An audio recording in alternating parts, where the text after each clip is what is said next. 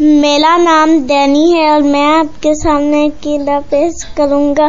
रसूलों का कीदा मैं ईमान रखता हूँ। खुदा का अदले मुतलिक बाप पर जिसने आसमान और ज़मीन को बनाया और उसके लौते बेटे हमारे खुदाउन यसु मसीह पर जलूल कुछ की कुदरत से पाक वाली मरियम से पैदा हुआ पैंतुस पिलातुस की अहद में दुख उठाया उठाया मर गया, मसलूब हुआ, दफन हुआ। आमेवाम पे उतर गया तीसरे दिन दो में से जी उठा आसमान पर चल गया।